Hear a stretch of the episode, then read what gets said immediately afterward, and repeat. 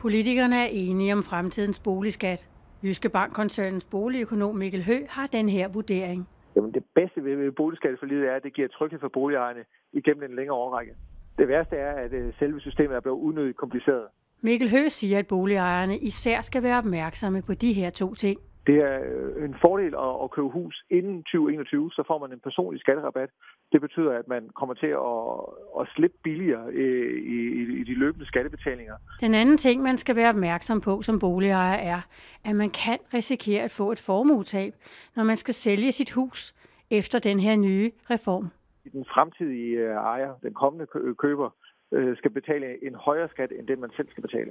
Den nye reform er kompliceret. Og hvis du vil læse, hvordan ord som personlige rabatter og forsigtighedsprincipper kommer til at påvirke dig, så klik ind på jyskebank punktum d k. Her har Mikkel Høegh beskrevet ændringerne i detaljer. Og så giver han lige boligejerne en god nyhed med på vejen.